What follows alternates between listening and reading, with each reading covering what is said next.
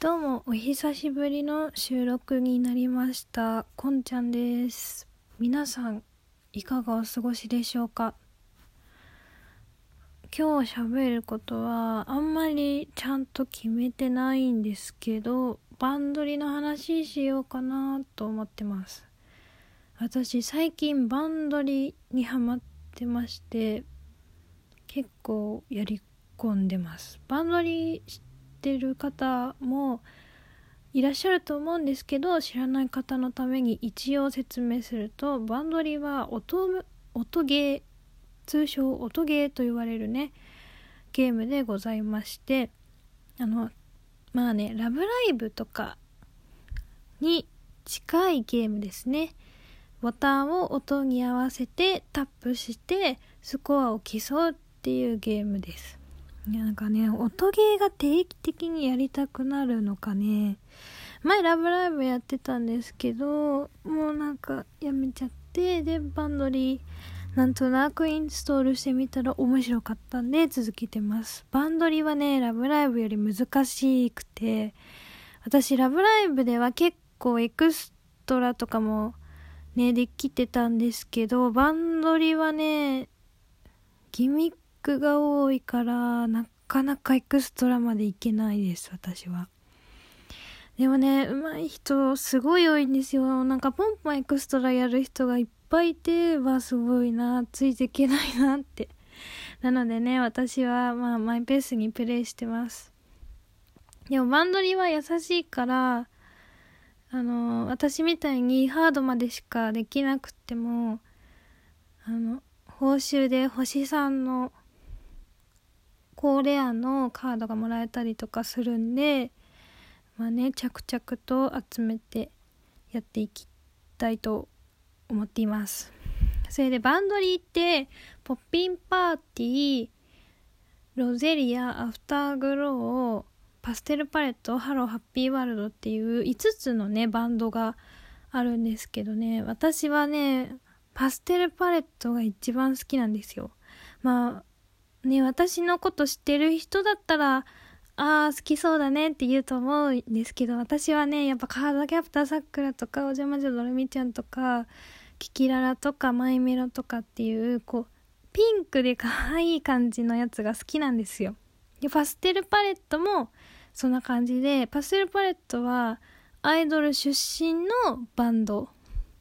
アイドルがバンドやってるって感じかな。なのですっごいね可愛い女の子がピンクで衣装もねパステルだし可愛らしい女の子がいっぱいいるユニットなんですよ。でもねパステルパレットのメンバーが全然来ない。私のとこにねよく来るのはねアフターグローって言って、アフターグローも好きなんですけどね、アフターグローはザ・ロックっていう感じのかっこいいロックバンドって感じのねガールズバンドなんですけど、アフターグローはもう星3以上の高レアが全部揃いましたね。パスパレはまだ3人しかいなくてですね、ちょっと頑張ってパスパレメンバー集めていきたいなと思っています。私が飽きるのが先かパスパレが揃うのが先かって感じなんですけどね。でも最近頑張ってやってますね。それでカバー曲があるんですよ、バンドリって。だからねカバー曲があるからやりやすい。カバー曲だともともと自分が曲を知ってるのでリズムがね分かってるんですよ。だからリズムに合わせてタップをしやすい。全く知らない曲だとどのタイミングでタップすればいいのかっていうのが初見だと全然つかめなくてちょっと苦労するんですよね。だから私はねカバー楽曲ばっかりやっちゃってます。全然オリジナル曲やってない。オリジナル曲でオリジナル曲も最近頑張ろうと思ってやってるんですけど、なんかあんま好きな曲じゃないとやる気なくなっちゃうんですよ。でも協力プレイでそういうオリジナル曲になっちゃうと私は全然手が出ないので、頑張って練習しようかなと思って。オリジナル曲もう好きなのあるんですよ。シュワリンドリーミンとか、あと夢色サンドイッチとかそういうの、あとパピッとなんとかなんとかかんとか忘れちゃったとかね、まあぼちぼち、まあ、2、3曲、3、4曲くらいはオリジナル曲でも好きなのがあるんですけど、やっぱりカバー曲の方が好きなのが多いですね。エイリアンとか、君じゃなきゃダメみたいとか、恋はカオスのしもべなりとかを最近は好んでプレイしています。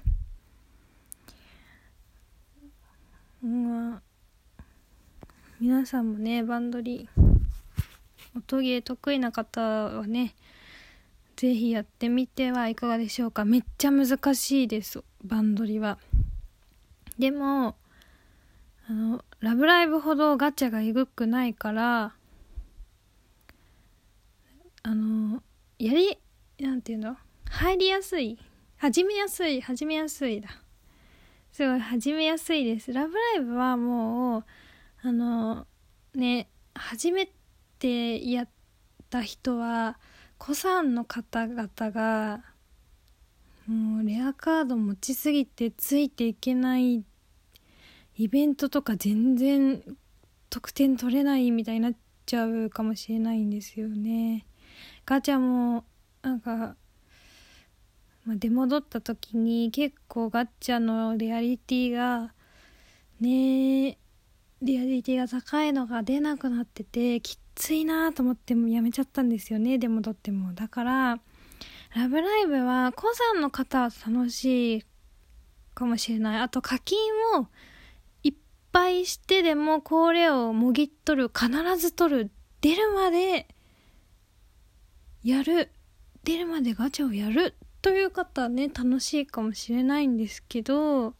でもそんなに思い入れがないけど音ゲーやりたいから始めてみようかなみたいな人はあんまりこうレアのカードが出ないので、ちょっとラブライブはね、もしかしたらやりにくいと思うかもしれないです。だからそれに比べてバンドリはガチャでいいキャラが出やすいから、こう始めやすいし得点も高いのが、キャラがいいとねやっぱ得点高いんで得点もいいのが出やすいんで、まあバンドリの方がとっつきやすいのかなって私はね思いました。始めやすいですね、バンドリの方が。ラブライバーなんかもう、ラブライバーの人を新規参入がちょっと難しいかなって、出戻りもちょっと難しいかなって思いましたね。まあ面白いんですけどね、ラブライブも。まあ私はちょっと今バンドリの方が好きですね。もちろんね、小鳥ちゃんが好きだったんですよ、ラブライブの。南小鳥ちゃん今も好きですけどね、小鳥ちゃん今も好きですけど、まあ、バンドリの方がゲーム的には今は熱中してるかなって。でもね、バンドリの推しキャラが私まだ決まってないんですよ。ストーリーを読むのが本当に私苦手になっちゃってストーリー読まないからすっ飛ばしちゃってるんですよ。だから全然誰がどんな感じの人かっていうのもあんまよく分かってなくて、まだ名前覚えられてない子とかもいて、だからね、もう推しキャラが決まんないんですよ、私。顔が可愛いなとか声が好きだなって子はいるんですけど、まあ推しという感じではない。好きだけど推しではないっていうキャラがたくさんいて、ちょっとね、推しができないと長く続けるっていうのはできないかなって。なのでね、推しを探し中でございます。それでね、新たにね、バンドリの他にサイド M をね始めてみようかなって考えてるんですよ、私。なんとね、サイド M に山下二郎っていうお方がいらっしゃるんですけどね、大噂は金がねって感じだったんですよ。でもまあなんかご縁がなくてっていうか気分が向かなくてあんま触ってなかったんですけど、ある日声聞いてみようかなと思って聞いてみたら、見つけてしまったって感じで沼に浸かりそうですね。私は山下二郎という男を見つけてしまった。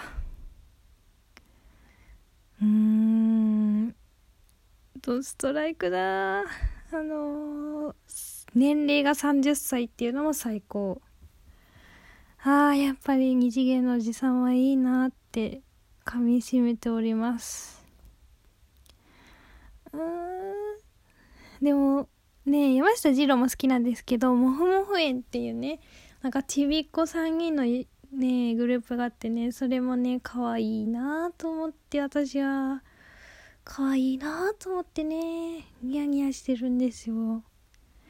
いやでもね、さっきアプリ入れてやってみたらね、なんかシステムが細かくてめんどくさくてくじけそうで一回消しちゃったんですよ。まず初期キャラは選べるんですけど、そのガッチャなのかな、なんか出てくるキャラがね、もふもふ園の子が一人しか出なかったんですよ。だからね、ちょっともう一回リセマラしよっかなと思って消して、また入れるかどうかなって感じで。でももう山下二郎好きだな。見つけてしまった。おじさんを見つけてしまいました。ということで私は